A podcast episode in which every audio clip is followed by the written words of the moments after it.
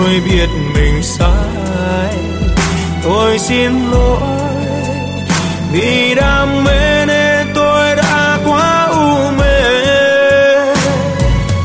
Phê, tôi đã phê, nhưng tôi đã bật khóc khi nghĩ đến những người thân. Hỡi mẹ của con, hãy thứ tha. Con xin hứa con sẽ sớm quay trở về.